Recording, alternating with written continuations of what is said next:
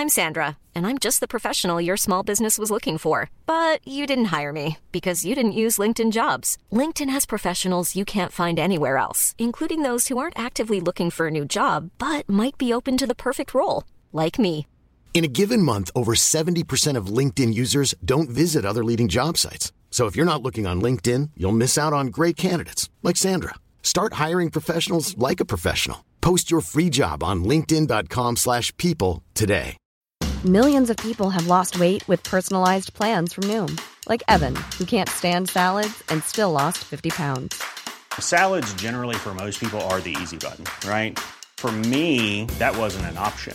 I never really was a salad guy. That's just not who I am. But Noom worked for me. Get your personalized plan today at Noom.com.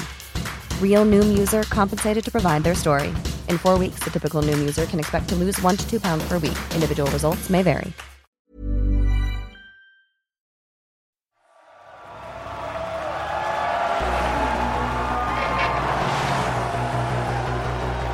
Untold heroes. Untold heroes. Untold heroes. Untold heroes. Hi, my name's Ricky Wilde. This is my first podcast, and I'm giving it a go. And it's called Unsung Heroes. And um, yeah, today I'm very honoured to be surrounded by a bunch of fabulous people. And today we're going to be talking about all aspects of music industry, about some of the songs that I've written, some of the hits, along with some of my guests. Um, yeah, first of all, I'd like to introduce a wonderful guy called Lee Bennett he's just an encyclopedia of knowledge when it comes to new music and old music and our stuff and the Wilde music. Yeah, and welcome. Tell us about yourself, mate. Thank you. Really uh, wonderful to be here with you. Um, so I'm Lee. I have a music blog called Teases and Dares, which is uh, named after a, a very classic Wilde album from 1984. Um, as Rick says, I blog mainly about new artists, new music that I like, which I often share with Rick, and most of the time he likes. Occasionally I get it horribly wrong, but most of the time I don't. Um, my love affair with the Wilde started in 1981, and the first record I ever bought was Cambodia, and I never looked back from there, and I've been with you ever since. So I'm probably responsible for couple of these gold records, I reckon, that are in the room that we're in today. But uh, there we are. Yeah, Lee's going to be with us on every show, talking about all the, the new music that he listens to and all the new acts. Um, many that have, over the years, he's introduced me to have gone on to massive things. Uh, Sigrid uh, is, is just one that springs to mind. Uh, Frida's Sundemo. Uh, Lee introduced me to Frida, and Frida finished up being a guest artist on a song called Rosetta, which is off uh, Kim's latest album, Here Come the Aliens. And that was all through Lee. So thank you for that, my friend. God bless you. Um, also with us today is a guy uh, called Sean Vincent. Sean is Kim's manager. Sean has been a dear friend of mine. We we had a label together for a while, Sonic Hub. He comes on, on tour with us. He does the out front sound for us, um, all our live gigs. Uh, does an incredible job. He does all the mixing with me. So he mixed all my albums with me. He's um, amazing writer as well, and he's just a, an amazing guy, amazing talent. And it's an honour to have you with us, mate. So welcome. You're too kind. That was all all really nice. I, I just hang around here and ride your coattails, mate. But good to be here. Oh, it's good to have you, mate. Um, uh, also, we have Mr. Jake Wood. Jake. Listen, uh, I hope what- you're going to build me up as, Uh, as well as with Sean because that's, well, that's Ja- quite Jake's- incredible. Ja- Jake's a hero. Uh, everything Jake does uh, turns to gold. He's just amazing. He's Oh, um, you, the the other day he was asked to do a marathon, and he goes, "Yeah, yeah, I'll do that." So he just suddenly jumps in, runs 26 miles. Yeah, bosh. next to no training. I probably yeah, should have yeah, done a bit yeah. of training, shouldn't I? But uh, Smashed it. yeah, no, it's a Um, good day. He, he, he, obviously, most people know him as Max Branning in EastEnders, but then he goes and starts dancing on bloody Strictly, and it's Mr. Snake Hips himself. Uh, he smashes that as well, and then he starts a boxing podcast. And he smashed it with that as well. Just everything he does turns to gold. Oh, and, bless you. Um, and I love you, mate. So lovely to have you with Love you us. too. Pleasure to be here, and uh, super excited to be part of, of, of what you're setting out to do. But yeah, we'll hear more about that in a second. Excellent, excellent. And finally, we have, yeah, my, my dear sister, uh, Miss Kim Wilde. Hello, bro. How are you? Uh, she needs no introduction, really. I think so. I think everybody knows uh, pretty much what you, what you've done and what you, what you do, what you're about. But if they don't, they will by the end of this show. they certainly will. They certainly will. Hey, Rick, so great to be in this room full of these fabulous people. And um, so tell us, what is it you really want to do with gathering everyone here? What do you want to achieve today? Okay. Um, predominantly, this is going to be for music lovers and for songwriters and music producers and anybody that's interested in the unsung heroes of the industry, people in the background and behind the scenes, you know. I just find it a fascinating subject. Uh, there's so many people that I I know their names, but I don't know what makes them tick. I don't see them interviewed, and I think it's time that they should be celebrated. Um, they are they're the unsung heroes, I think, because the, without those songs, the artists wouldn't be there. I don't think, uh, in a lot of cases. Um, although that you know there are artists that write their own stuff, and we will be chatting with those as well, because in a way they are unsung heroes, and for the fact that a lot of people don't know they actually wrote those songs. So in in that department, they they are unsung heroes as well. So so kind of like that, that's what it's about, and I've got the idea through my co-producer Jake Wood um, who has his own podcast called Pound for Pound.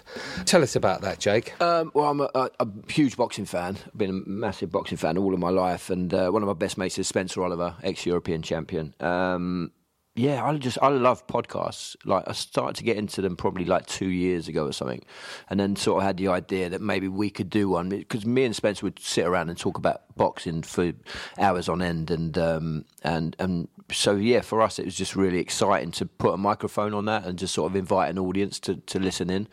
Um, you've always been a big part of that, um, Ricky, because you do all the music. We've got all these like kind of little hooky kind Little of stings, little segments. yeah, uh, we've got Carl Froch doing his little bit every week, and we've always asked you to do the little the, the bits of music for us. So and they're they're uh, classics, you know, classics. So um, so yeah, you've been involved from day one uh, in, in in that. In that sense, so so I guess for you, it's kind of you've you. For me, it feels like knowing you. You've had a connection with podcasts through kind of what we're doing. We, you know, we do an episode every week, and and what you've done for us. So yeah, we started talking about it, didn't we? In terms of Well, you mentioned it to me. You said, Rick, you should do one. And I said, well, yeah, maybe, I don't know. Uh, what can we do about songwriting? Of course. Yeah, And but I mean, the idea came around really quickly, didn't it? It from, did, From yeah, my point yeah. of view, knowing you, Rick, and where where you are in the industry and what your history is, and that you're uniquely placed to to have these conversations and the connections you've got, the people that you know. I just think it's, uh, you know, for me, that'd be really exciting to hear that documented. You know, I'd love to hear about. Songwriters, the process. It's not, you know, I'm not an expert, but I love to hear people that are passionate about what they do, and I know certainly you and Kim are, are that. So It's something that I find a fascinating subject, songwriting in general, because there are no rules. There's no, you know, everybody has their own different ways of writing, and some people write on guitar. Someone might say something, and that'll spark something off. You know, you just don't know. There's no hard, fast rules. There are tips you can have um, that, that make it a little bit easier to write a lyric. We'll touch upon that a bit later on, and, and I'm sure with all the artists and writers that we speak to, um, I'm sure there'll be, you know, more tips that we can pick up and I want to learn those, and I want to talk to them, and I want to know their stories, and I want to know what made them write, and what inspires them, and what music they're listening to, all this kind of stuff. That's Yeah, that yeah. that fascinates me, and so that's kind of what unsung heroes is about. So we'll see how we get on with that. Um, Can I just? yeah. And what do you know about um, podcasts, Kim? Uh, you, you, do you listen to any, or do you? you um, do you, what, what, Do you know what? I don't know anything, anything about podcasts. Mm-hmm. Um, I know that they're a good alternative to listening to music or listening to radio. Um, it's interesting to hear what people have to say about their lives. I mean, as you get older, um, I'm interested in that, and often I, I, I, I think in my mind that a podcast is a is is a great opportunity for people to share their experience of actually just being alive. So yeah, what's what's more interesting than listening to the story of, of anyone's life? But for us, certainly, music is a great thing to talk about because it gets us, it gets our um, engines roaring, and it gets the fire going, and and, and hopefully makes for a more compelling podcast. I think it will. But You. Yeah, and, and, and also with some of the guests that we'll be talking to, people like Nik Kershaw, we've toured with Nick many times. I, was, I played with Nick in his band, a, a, a great honour. Bloody hell, that was hard. Yeah. It's uh, chord central. I mean, he knows so many chords, I, more than I know. Ricky in rehearsals with Nik Kershaw, I never Oh. saw him look so ill. Oh my God! He went is- white was- every time he picked up it a guitar. he looked so nervous about. He, he he actually thought he couldn't. He, he thought he wouldn't be able to play the millions of chords that Nik Kershaw The guy's a somehow genius. managed to The guy's in. a genius. We were counting how many chords in in one of the songs that he was doing. I can't remember which one it was. I remember it though, and I'll come back to it. But um, there was something like bloody twenty chords in the verse, and that's before we even hit the chorus. And it's, it's like, oh my god! And this- and that's just one song. So, but no, he's amazing talent, and we'll be talking to him. Um, there'll be uh, Graham Gouldman um, from 10cc, who's written some amazing songs. I'm not in love being just one of, of my all-time favourite songs, and and Graham very kindly said he's up for it. Mike Batt, who wrote Bright Eyes for Art Garfunkel, beautiful song. All these amazing writers. Uh, Gary Osborne, who wrote one of your favourite songs, Kim. For Elton John, Blue Eyes. Blue Eyes, and what a beautiful song. And um, Part Time Love, and you you know, he, he's just an amazing talent, lovely man. Um, Richard Kerr, who wrote Mandy, uh, beautiful song for Barry Manilow. Everyone thought Barry Manilow wrote it, but obviously he didn't. Wasn't it Brandy originally? It was originally It was Brandy, it? yeah, yeah. yeah. I came to, with you to one of your sods evening. Maybe you should talk about that as well. What Yeah. the sods are and what they do, because that was fascinating. I came Yeah, to that, but yeah. he did a version of that at the night, didn't he? And it was Brandy. Yeah, yeah, yeah, amazing. And very sadly, the guy that he wrote the song with had passed away only a few days before, and, um, and so he was he was talking about that and talking about the song and where it came from, and, and Brandy was the original title, and for whatever reason it got changed back to Mandy, and then he went and performed it and played it on piano.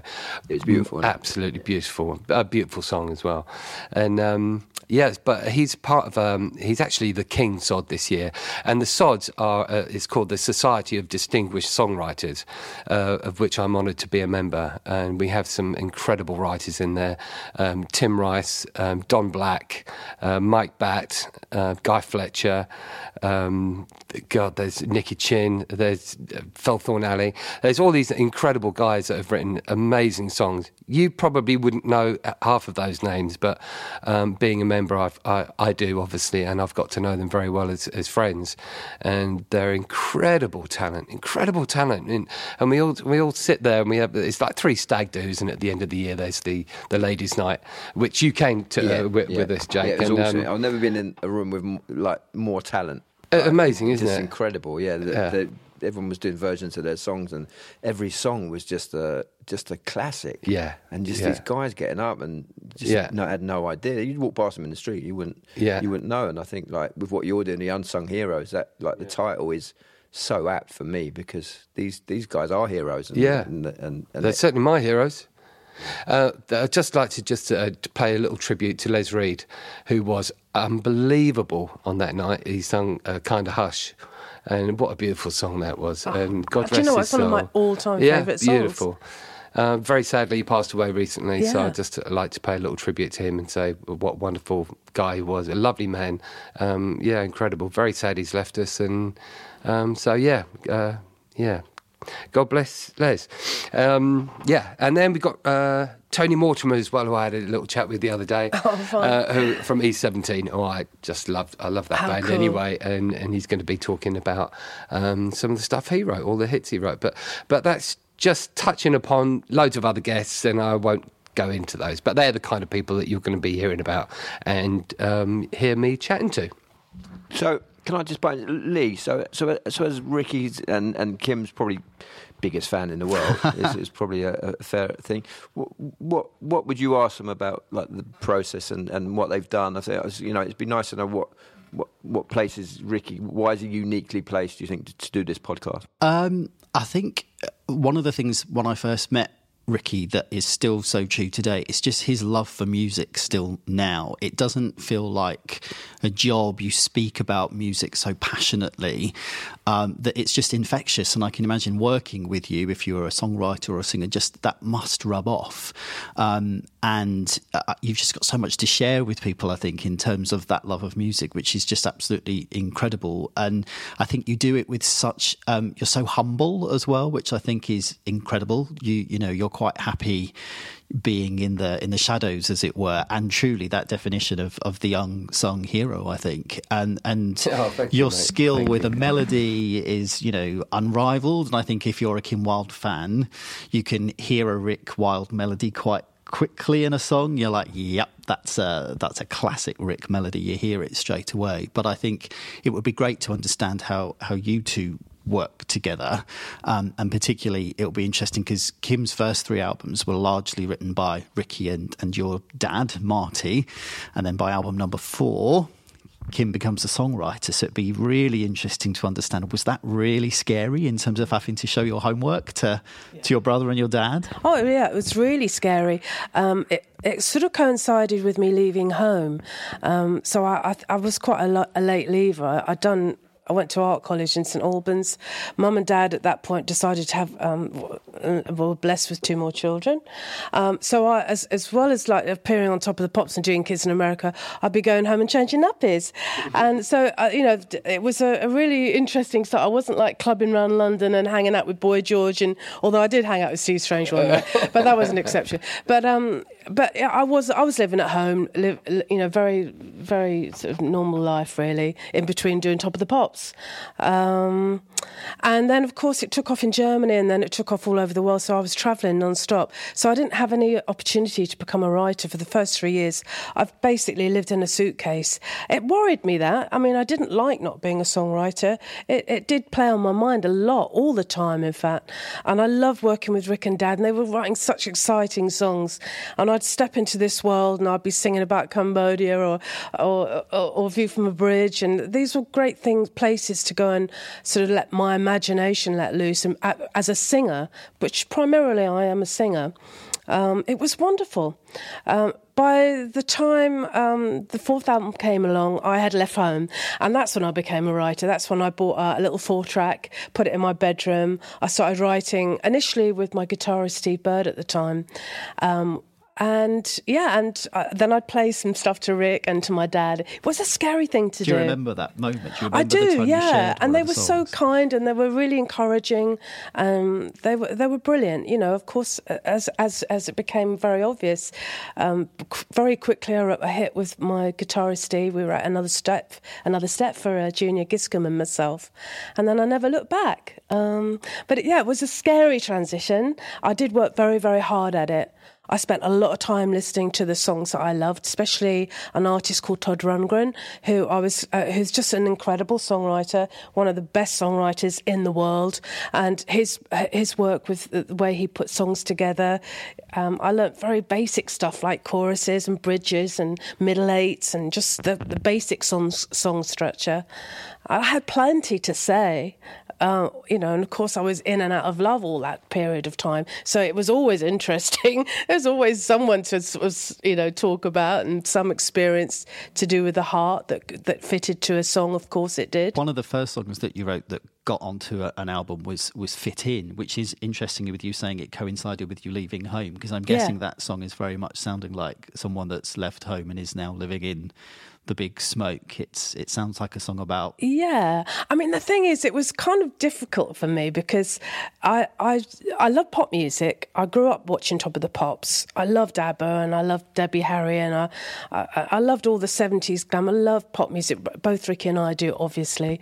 Um, but at home, we were listening to very different kinds of music. So we were listening to a lot of like, sort of singer songwriters, um, of which it's a genre that I, it wasn't really me as a as a performer, as it turned out. And um, but I still love Carole King and Joni Mitchell and Carly Simon, and um, so I was listening to a lot of music that didn't really uh, influence directly, although it did actually. Well, it might not sounded like it, but it didn't. It wasn't obviously connected to a Kim Wilde record. You know, a Joni Mitch, Jo- Joni Mitchell hissing of summer lawns, Kim Wilde kids in America. you, it's, it's quite hard to see the connection.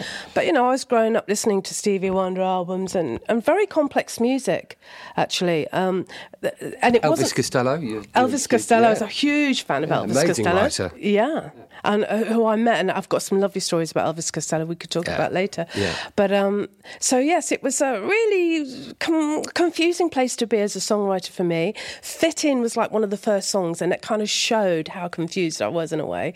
I, I didn't feel feel like I fitted in at all to the conventional being a pop star person. I didn't like hanging out at the place to be. I, I wasn't sort of into fashion and, and being an icon or or or anything like that. It didn't interest me. Um, the only thing I was interested in was music. How- I'm going to shut up now. I haven't stopped talking. No, no, it's last 10 interesting. But, uh, that's why you're here. um, but what what was it like for you living on your own and being one of the most famous young ladies in the UK? And it must have been strange for you not being able to go out and, and do stuff. What was it like? What was your day to day life like? Well, mostly when I moved home into London, I went to uh, I found a place in St John's Wood near RAK Records where we we were signed to Mickie Most label. Found it one day. No one had ever lived in it. Did it up within a few months. I was living in it. Living alone, I found tough sometimes. Um, I'd be doing lots of TVs, travelling a lot, having a load of fun, and then going back and finding myself on my own. Um, you know, I was stalked a little bit too, so I had a few issues with people looking through windows. I remember one night, particularly when some guy was like trying to climb up the the, the, the pipe uh, in the, the alley of where I lived, and Yeah, I sorry turned. about that. I'd, I'd been drinking. that wasn't me. Can I just say for the record, it wasn't me. and, um, That's yeah, our well, first revelation. of the day. yeah, yeah. Um, well, anyway, I remember turning all the lights off and crawling on the floor and calling up someone and asking them to come horrible, back. So there were a few moments, but on, by on the on the whole, it was it was just great to feel that I could afford to buy a house, uh, buy an apartment in London. I was so chuffed to be employed, doing something I loved. There were lonely moments, that there were, um, but most of the time we were travelling, Rick, weren't we? We were, we were going to Germany, we Yeah, were we going to Australia, everywhere, we were going to America, we were travelling, we were having so much fun. So for me, it was um, it was a, a place where I could learn who I was, not just um, as a person, um, my taste. I developed my own taste. You know, the, I could buy my own furniture. Um, I could sit on my own chair. There was an incredible feeling of independence, and and I started to grow strong. Um, and then the songwriting came, and then Uh, You probably needed to go through that in order to get to the point where you, you felt you could start getting into I the did. writing to side. I've got to be honest, Rick. You know, being around you and Dad was really overwhelming, um, because you were so great at it, and it was so effortless for you, and so it, From an it- industry point of view, was it a challenge as well? So when you move record company, that was also the start of you songwriting. So you went to MCA. Did you have to convince them that they were taking on Kim Wilde, the songwriter, as well as Kim Wilde, the pop star, or was that never a battle? Well, it wasn't a battle because we had our own um, our own studio, so they got what they were given on the whole. And um, I started writing with Rick pretty quickly, and and yeah, so it wasn't an issue at all. I never felt any of those issues that you hear about. Some women talk about being a woman in the industry. I hear about a lot of misogyny in the business. I've never experienced it. I've got to tell you, I've never felt it. I've, it's not been an issue for me. Beyond what's you know what you know what some people have on a day to day, but not any less or any more. I would say. And as a songwriter, Kim, how long do you think it took you to feel confident in, in calling yourself a songwriter or, or to developing that skill? What point, how long do you think it took you until you felt very comfortable in that in that role, given that what you said about the pressures of growing up with Ricky and Marty and Well, I'd, I'd already, I was always a, always a poet, so I was, or writing poetry or writing stuff that rhymed. that sounds less pretentious. So, yeah, stuff that rhymed. I, I, I'd done that for years and years. Um, so I'd, al- I was already a sort of a, a, write- a, a lyricist without actually really knowing it. I always loved the written word, loved English at school, um, loved the, the English language, loved the poetry of it. Um, I was, a, you know, painter. I went to art college. I was really connected into um, my my thoughts and, and how to express them other than just I'm cold today. it's just trying to think of a lovely way of saying that or a different way to really communicate what that feels like today. Um, painting did it for me for a while when I was an artist, but then words did it better for me. I, I, I felt I can be more expressive with words. So they came first, and then when I started writing with Rick, who's the who's primarily was working with uh, melody, uh, but not always, and very often with lyrics. And he'd pass me on some great lyrics to, to finish off. Um, one a point in case would be "You Came," where Rick gave me the chorus and gave me the lyric for that, and, and the rest of the song. Um, but we'll talk about that another time. But talk about it now. Well, yeah, so, yeah, yeah. I mean, okay, should, we t- should we say the story of You Came? Should well, yeah, yeah. Go on. You so say, I'll, I'll kick it off and then I'll pass it over to you. Well, basically, um, the Close album was complete. Tracks were sounding great. Um, to all intents and purposes, MCA were happy to release it as it was, and um, Dad and Mum and Kimmy were really happy with how it's all sounding, um, as was I. But I just felt we were one track short, um, so I decided to go into the studio. We had a weekend before MCA were going to come back um, to the studio to have a, a, live playback, final playback of the album. Um, so I had like two or three, two well, two days I think it was. Yeah, just the weekend to sort out um, another track. Um, so I went into the studio on my own and I just turned all the gear on, got a couple of synths up and got a little groove going, and I just started listening to um, a bit of Human League. I'm Sandra, and I'm just the professional your small business was looking for. But you didn't hire me because you didn't use LinkedIn jobs. LinkedIn has professionals you can't find anywhere else, including those who aren't actively looking for a new job but might be open to the perfect role, like me. In a given month, over 70% of LinkedIn users don't visit other leading job sites. So if you're not looking on LinkedIn, you'll miss out on great candidates like Sandra. Start hiring professionals like a professional. Post your free job on linkedin.com/people today. There's never been a faster or easier way to start your weight loss journey than with PlushCare. PlushCare accepts most insurance plans and gives you online access to board-certified physicians who can prescribe FDA-approved weight loss medications like Wegovy and Zepbound for those who qualify. Take charge of your health and speak with a board-certified physician about a weight loss plan that's right for you. Get started today at plushcare.com slash weight loss. That's plushcare.com slash weight loss. Plushcare.com slash weight loss. Millions of people have lost weight with personalized plans from Noom, like Evan, who can't stand salads and still lost 50 pounds. Salads, generally, for most people, are the easy button, right?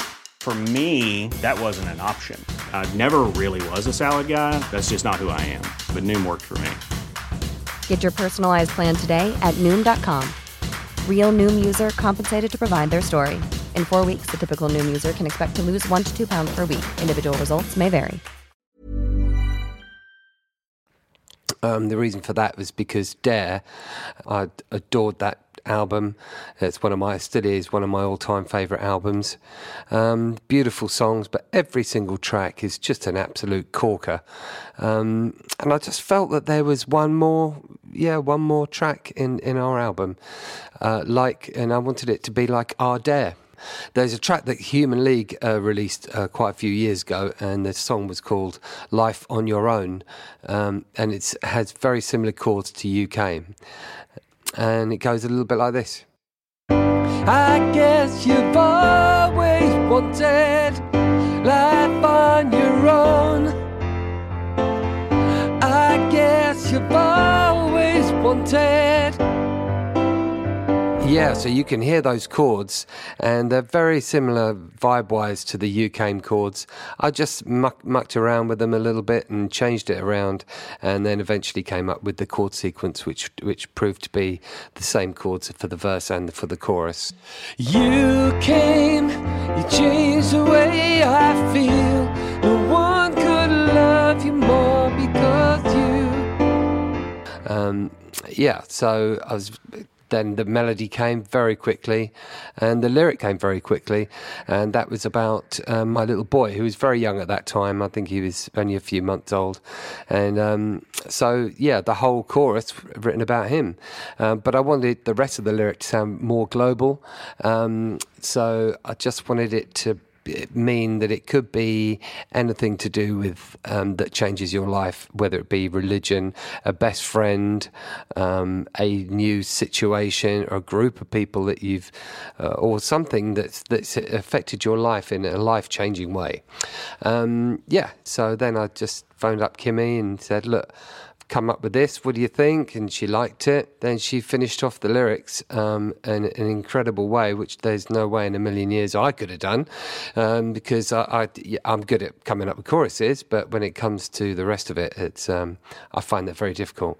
Um, but thankfully, Kimmy, you know, she she she heard it, she understood the the vibe, and came up with the most incredible lyric. Well, thank you, bro. But you know what? You can do it because you were writing songs before you came and before Kids in America, and you were finishing all the lyrics off, and you were doing a bloody great job. so um, I think it's you know that that is typical of you to say that about yourself because you're so humble, like Lee was saying, um, and you're more than capable of writing the most beautiful, honest lyrics because you're that's sort of, that's the person you are. Well, I don't know. I don't think of it that way. I, I just, I just think that when I listen to your lyrics and, and Dad's lyrics, they, they just, they just say something that I, that I wouldn't have thought that I wouldn't, have, yeah. it wouldn't have crossed my mind to say, and and um, so I, I, I love hearing that input and it keeps it, it, keeps the whole process of writing fresh for me and it keeps it interesting rather than settling for lines or settling for a lyric that I, I, I might but bug me. I tell you what, when we're when we're writing together, though, you're very good at you know um, sifting out the the chaff.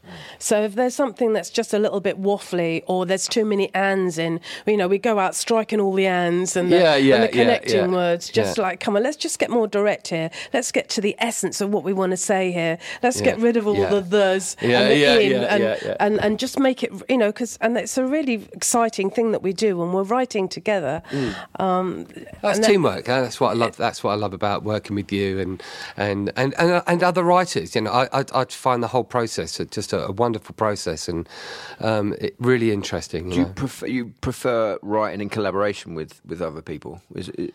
It, do you know what? It's it's so it's so different. Sometimes I'll write a song on my own, and, and I'll be really pleased with the way it's all structured and, and the lyric and everything, and I'm really pleased with it generally with that. But I kind of do most of it on my own, like programming all the backing tracks and stuff.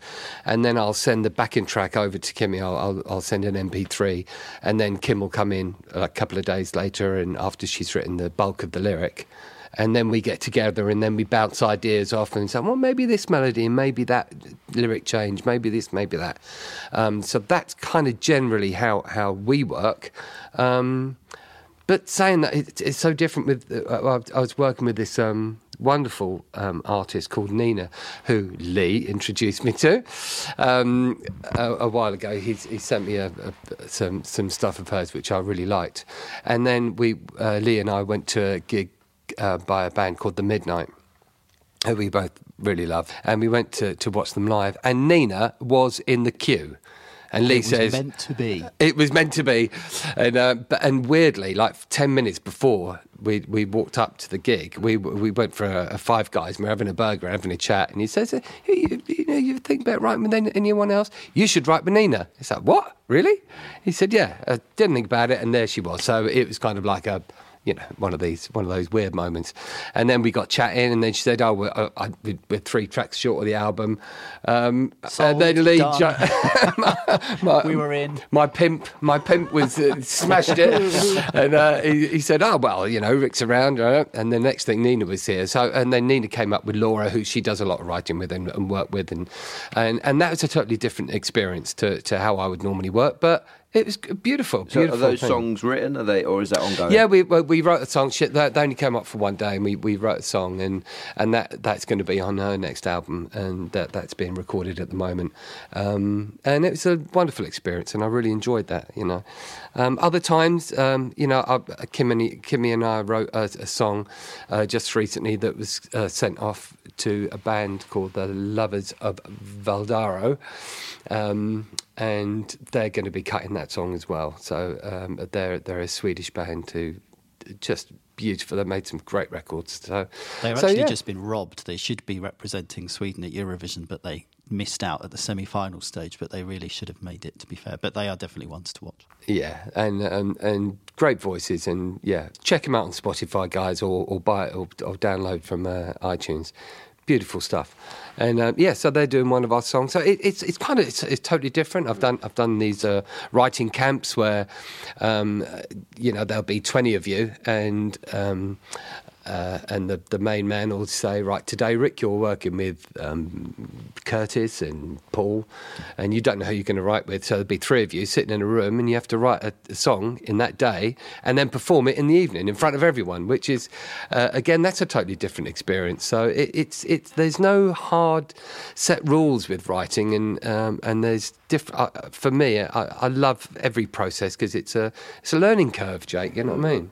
But Is it I think generally sorry, we work very quickly. I mean, you all come up with a backing track really quickly, Yeah. and very often it, um, he- he might send it to me in the evening, and um, and I will listen to it and I will write it and have it literally ready for the, the next day when I. So literally, if the if the music talks to me, which it very invariably does, very rare, isn't it, that you send something that doesn't get something an, an idea going, and, and then I, it won't let me sleep, and then I literally just have to get get on and do it. New Life is a point in, you know, I remember you sent that New Life from the Christmas album. You sent over one uh, late one night, didn't you? It was quite late. You sent it, and I was so blown away by the beauty of it. And we, uh, the, the idea of uh, uh, calling it New Life came from the fact that Rick's daughter-in-law and son were just about to have their baby. In fact, the son who we wrote "You Came About" was having a baby that we wrote New Life about, and um, And, my the, the, and the first noise you hear on the on the final version of that song is um, Oh yeah, is- the heartbeat uh, of the, heartbeat of the little of, baby. the little baby, yeah. a little baby. mm, Ophelia. Uh, Ophelia, and Well, and you, then you hear the heartbeat on the track. Yeah, that, that we, we sampled uh, when she had the. the Sonogram. ultrasound thing. Yeah. That's that's the, that's that's the word I was looking for. Yeah. And um, yeah, and, uh, and and she recorded uh, the heartbeat, and if you listen carefully, you can just hear. Uh, Lissy saying, "It's amazing, isn't it?" And it's so sweet. It was uh, beautiful time, you know. Yeah. Rick's um, son was just about to have a baby. Our sister was just about to have a baby at the Yeah, same time. yeah. Um, so new life just poured out of me and was ready the next day. yeah, yeah. You were talking about um, how you send things back and forth to one another. Obviously, that's something that's changed a lot in songwriting. So, when you first started out, you didn't have the internet. You couldn't send each other tracks over email saying, Have a listen to this. You had to be in the studio. Yeah, yeah. I used to come to the studio and then they'd leave me alone in there. Do you remember? And I used to just get pads and pads. Never, you know, obviously the computers, you know, we have to, it was all handwritten stuff. And I have somewhere, you know, in my, because I've got a lot, a lot of memorabilia and some places I can fi- I find old lyric books where I was, you know, crossed out paragraphs, crossed out loads of lines, put in new ones. Yeah, so those were different days. But Is it easier to do it this way, the modern way of Yeah, sending Oh, It back is. definitely. Yeah, it's great. It's not great. no less creative. Really No, fantastic. no. I love working like this. No, and it's it's yeah. Yeah, just um, talking about that, that. Who's that guy you're working with? And you, you were telling me you just bang him over the track, and then he sends you back the. Oh yeah, yeah. the- Paul, Paul Bartolome. Um, he's a amazing voice, am- amazing guy as well. Just a, he's he's only a young kid, but he's just incredible writer, and he has his own setup at, at home. He has his own studio setup, and and it's great because I just send him the backing tracks, and he then records his vocal and, then records the top line and the lyrics. And he records it so well as well. He's such a talent. And then he sends me the stems of his vocal over, and then I work on the track and put it back into my setup. And it all t- sounds great. It's a wonderful so, Rick, process. say what stems are. Oh, stems. Yeah. Okay, yeah, stems. Stems is uh, a track. So, so if, if you've got like a bass drum and a snare and a hi hat and yeah, vocals and then chords and uh, guitars, you know, e- each track that of, of so let's say the first track is a bass drum. When you print that. as such, that is a stem. So the, the stem of the bass drum, you've got a stem of the snare, stem, stem of the vocals, blah blah blah. So that's what a stem is. Is that how it happened with Frida on the duet as well? Did, you did Yes, not, you yes. didn't meet yet. You duetted. No, I haven't met Frida Sundemo yet.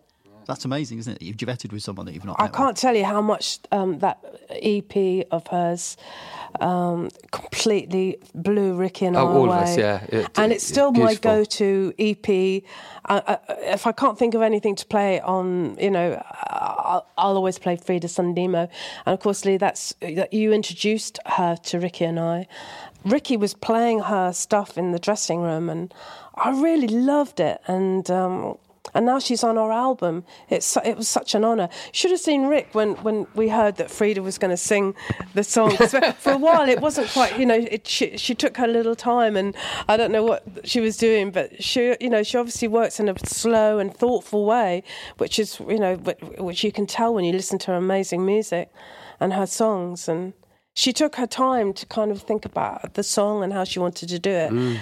Sadly, we haven't met her yet. We can't wait to meet her. No, absolutely, and um, yeah, it, it was. It was a real honour for her to be on on that album, and um, yeah, she's uh, an incredible voice, incredible talent, and actually, I'd love to uh, to have a chat with her about her songwriting and Yeah. and where, where Uh, did she get? That's, you must do that. By the way, I've got to say the, the EP is called Indigo, and then the album that she did after that is Flashbacks and Futures. Great album, worth checking out. Beautiful, pure mm, voice of hers, total honesty. It's like an angel, but there's a there's a, there's a real toughness to it. You know, she's a, a proper typically puncher when she. Scandinavian. It's quite proper- icy at times. Yeah, quite but icy, very warm but as very well. very warm, but also really cold and hard. You know, just you wouldn't want to mess. You wouldn't mess with that girl. Yeah, it is. but I think the thing that I love about her is her honesty. It's just so honest. yeah. Her vocal, the lyrics, the, the chords. It's just beautiful. Really But open. also, she has a sort of childlike quality. Yeah, so, exactly that. Very and, open. Um, and it, it's not in a babyish kind of way, but in the way that children are disarmingly honest. yeah. And she has that quality. Absolutely. That, And that's what that's that's what really hits me touching. whenever yeah. yeah. Is that a big part of what would make a great song for you? Do you think? O- honesty, truthfulness. It- on I mean, some what- what- artists, what, makes a great song in, in your opinion? do you know what? It's right across the board that one, Jakey. Because uh, there's like um, you listen to something like Delilah, and I think that's Barry Mason who's sitting there and thinking, give a story in his head. You know, I don't know where that came from, whether it's true or not, or honest. I love the I love the lyric. I think it sounds fucking great. You know what I mean? And when I hear it, it makes me the want to. Of it. Yeah, Yeah, it's great. Takes you on a journey, It takes you on a journey, and at the end of it, you think, oh, and you're singing, da, la, la, you're at the top of your voice, you know. I love that, you know. So, and I don't care where that came from, whether it's you- honest so or not. As a listener, you need to sort of connect with it. You think? Yeah, yeah. If it makes you feel good, that's all. all uh, um, I just mentioned the honesty for Frida because that's what hits me when I hear her stuff, and that's one of the main things I love about uh, about her. But um, it's not necessarily that way for other artists. Kim, when it was Rick and, and Marty songs that you were singing, and it's storytelling that you've got to interpret, were there subjects within their songs that sometimes were, were too hard, or you're like, what is this? I don't know how to perform it. I don't know what meaning to convey, or Yeah, you know what? It's it's interesting because I never had a problem with. I, I never had a problem with singing my, my dad's lyrics, even when they were completely random, which they or a often bit were. risque sometimes too. Pardon? A bit risque sometimes too. Yeah, they were. I mean, I, Shall we go there? yeah, yeah. I mean, singing, you know, gaily singing about a prostitute who's giving out her telephone number. Yeah. I, mean, I was actually going with the second time. Was where Oh yeah, the thinking, second time. the second time's a hilarious song. Well, Ricky and I always uh. have a bit of a giggle about it because, anyway, I, I- I can't even go there, even on a podcast like this. But obviously, you know, we know it's not sort of um, bowling. But isn't that the difference between interpreting a song as a as a singer, in, in which you have to try and connect with it and do a performance of it, as opposed to having the having written it yourself? When there is an obvious connection straight away. So you're bringing different skill sets, I would imagine. Well, as a performer, which I, I've developed into more as I've got a, um, as my career's gone on, I was always a performer. Obviously, when I started off, you know, I mean, even though it was very understand, understated, my performance on Top of the Pops for Kids in America, even though it, it was it was understated, but it was a performance. You know, um, I had a sense about my presence and the power that I could give, even though I didn't understand it. Um, so, and it felt relevant and it felt right. And um, and I think there's a lot about being a performer you don't really understand about yourself. It just seems to be an innate thing that I have, that I do. Um, so I, I, it's a it's an odd thing talking about it in a way because I take it for granted, and it just seems it's such a big part. It's so part of who I am. Um, But also, it, growing up and seeing Dad perform, uh, I think Yes. that that was a massive influence on uh, on- both of us as performers. And Definitely in, in the latter years. I Yeah. think initially though, I wasn't doing much like live stuff, so it was all it was a different kind of presence that I could project or or seem to you know. that's who what people got. They got a video of me, they got a TV performance of me, but they didn't get much of a live, you know. So the live stuff is where people have really, um, I, I feel people get to really know who I really am now at this at this stage in my career, and not start at the part. Um, and talking of live stuff, we've got the live album that's just about to drop. Sean, would you like to tell us about the live album? Seeing as you, as you are such a major part of this, uh, well, the whole of the Aliens project, you're a massive part of. Yeah, well, the live album. In, interestingly, Kim's never done a live album, which is kind of strange for a, for a career that's that's been going this long to not have done one. So I, I was always very keen that, that it was something we should do. And and last year's tour was such a momentous tour. I think we all felt it was kind of the pinnacle of of the live. We've been doing such a good job with the live shows for for getting on for 20 years, I guess, since since it all kicked off again. And I think we've just been getting better and better and better, and the band are so tight, and and especially at the moment, it's so exciting having two drummers and. And it's it's sort of it feels well it certainly felt last year when we started doing the Here Come the Aliens tour it was the tightest and it was the most focused and it was the best version of of, of Kim live Yeah. and it was crazy to to not. So even before we decided whether we were doing it or not, I sort of decided we'd record every show last year. So we recorded every single performance. So we've got you know terabytes of sound files, and um, obviously when we mentioned it to the record company, and obviously we talked to you guys about it, it ev- everyone was like, "That's that's something we have to do." So kind of uniquely, I think. Um, the live album is 19 songs, uh, but recorded in 18 different cities. But when, when someone listens to it, it won't sound like 18 gigs stitched together. It will sound like one continuous show, even though actually each song is in a different city. Um, yeah, I'm halfway Was- through was- mixing. Sorry, was that deliberate or was that just the best performances of each song? Well, I just thought it'd be a really interesting thing to do. I'd never Yeah. heard a live album like that. It's normally a gig. Mm. You know, lots of people on social media have been getting in touch to say, "What gig is it?" They want to know if it was the gig they were at. And then you know we've just sort of let the cat out of the bag Right, and told yeah. everyone. Actually, it's it's 18 different cities, and um, the way we chose which ones to use was a case of which were the best ones. Uh, it, I won't give it all away yet, but it starts and ends in London, and then it sort of goes through Europe on the rest of the tracks. But yeah, there were certain cities where certain tracks resonate more. So, like Cambodia in Paris, whenever we play that song in France, it just goes mad, doesn't it? It's, they they just love it, and, and it was just crazy. Oh, it sold millions in, in um, literally millions Yeah. in, in, in France. It was a massive hit over there. And recently charted again, yeah. yeah, it's back in the chart at the moment. Yeah, 34 in the singles chart Yeah. in France this year. Cambodia That's crazy. It just slid back in there. and it's not been released as such. No, it's strange. It's crazy, but, um, but yeah, they, it struck a chord over there for some reason.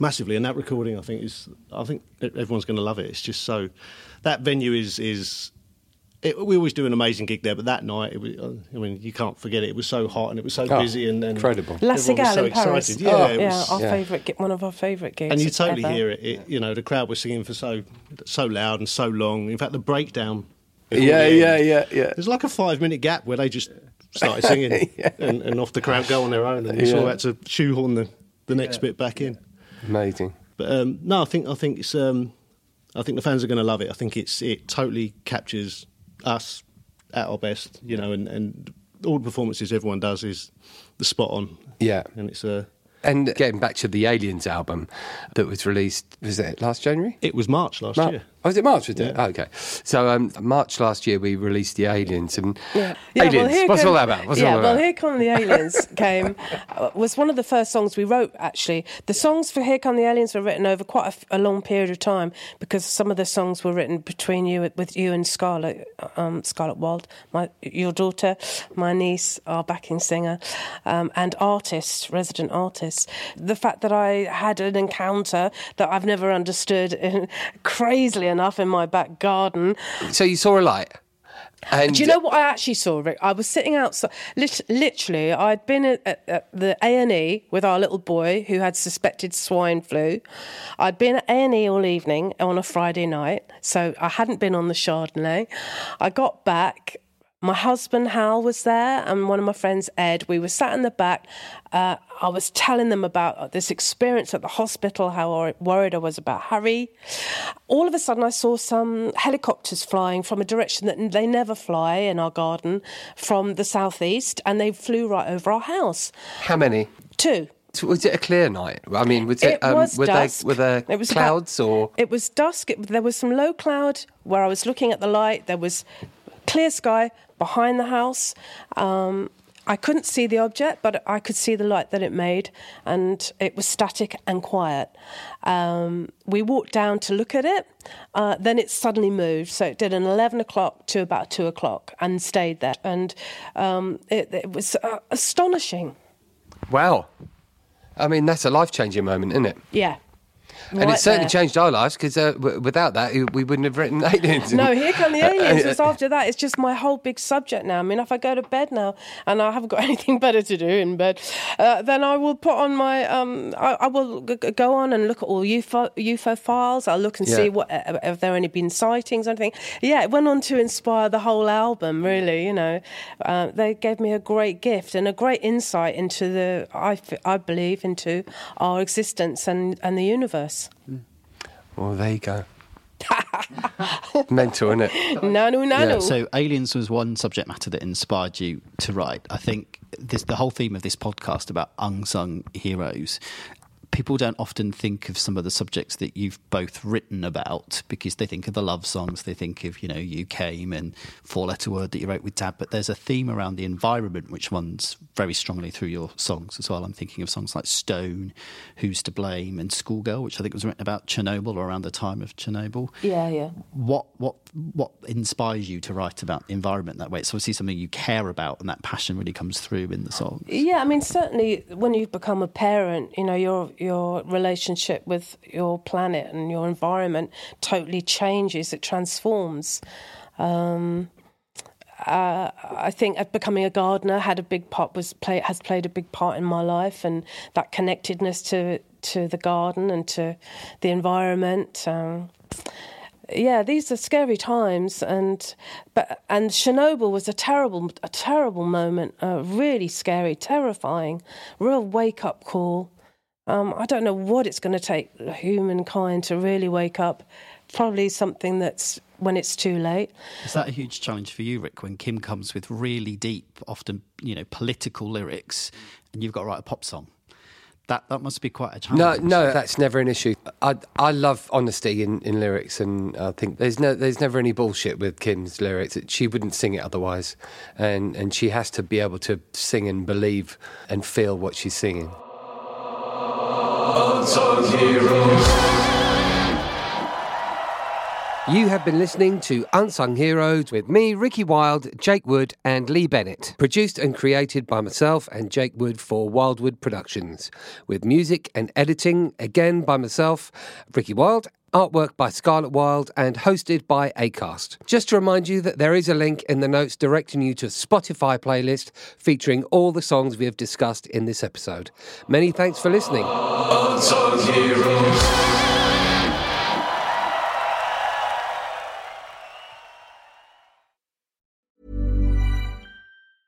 Mom deserves the best, and there's no better place to shop for Mother's Day than Whole Foods Market. They're your destination for unbeatable savings, from premium gifts to show-stopping flowers and irresistible desserts. Start by saving 33% with Prime on all body care and candles. Then get a 15-stem bunch of tulips for just $9.99 each with Prime. Round out Mom's menu with festive rosé, irresistible berry chantilly cake, and more special treats. Come celebrate Mother's Day at Whole Foods Market. Planning for your next trip? Elevate your travel style with Quince. Quince has all the jet setting essentials you'll want for your next getaway, like European linen, premium luggage options, buttery soft Italian leather bags, and so much more. And it's all priced at 50 to 80% less than similar brands. Plus, Quince only works with factories that use safe and ethical manufacturing practices. Pack your bags with high-quality essentials you'll be wearing for vacations to come with Quince. Go to quince.com slash trip for free shipping and 365-day returns.